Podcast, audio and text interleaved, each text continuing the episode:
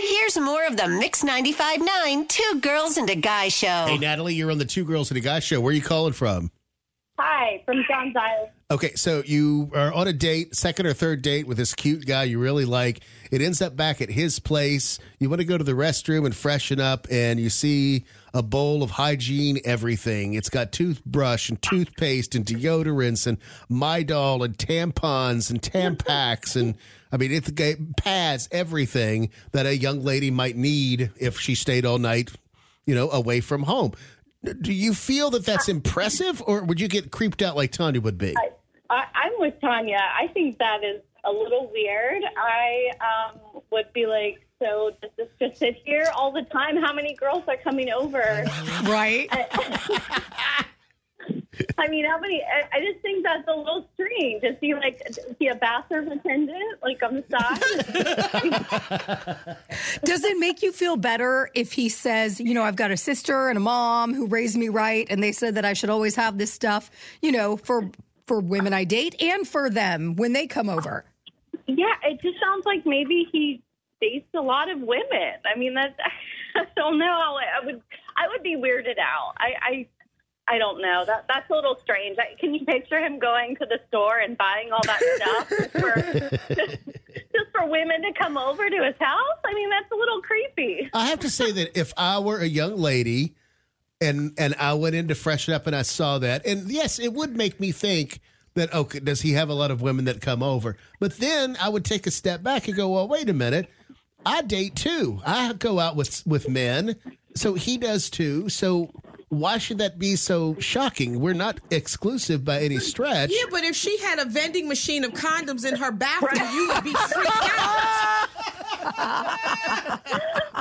Vending machine. You don't need- like you don't need to know. Like it's a a truck stop. Exactly. That's just so odd. Condoms, fifty Right. cents.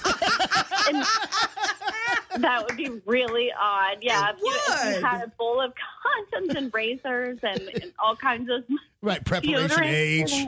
Exactly. A bottle of blue pills. I mean, come on, it's it's way too much. It's a little strange. That's why it's called personal hygiene products. Yeah, I think it's one thing to have like toothbrush, toothpaste, but to go beyond and get like tampons and Midol and all that is a little much. Exactly. Thanks so much for calling. Thanks. Bye. 843-375-0959 on our socials. Search for Mix 959 or Two Girls and a Guy. Well, Danny says women are never satisfied. If we think we are doing the right thing, we're in trouble. If we do the wrong thing, we're in trouble. Maybe you ladies are the problem. Give this guy a break. He's trying He's to do right by trying. you guys. Okay. Samantha says, "I think it's great. I can't tell you how many times I've I've had to leave a guy's place because of my you know what."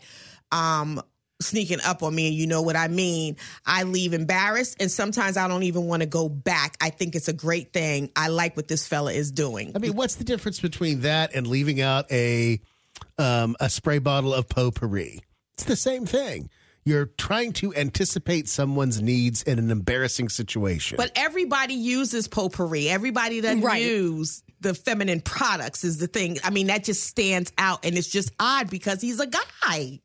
We don't want to talk about that with men at all. Not even husbands. We don't. And most husbands don't want to hear about it. Right, that's so true. I commend him for not being because most men won't even go to the store to buy the products. I commend him for that. But I think it's a little weird to see on a first date.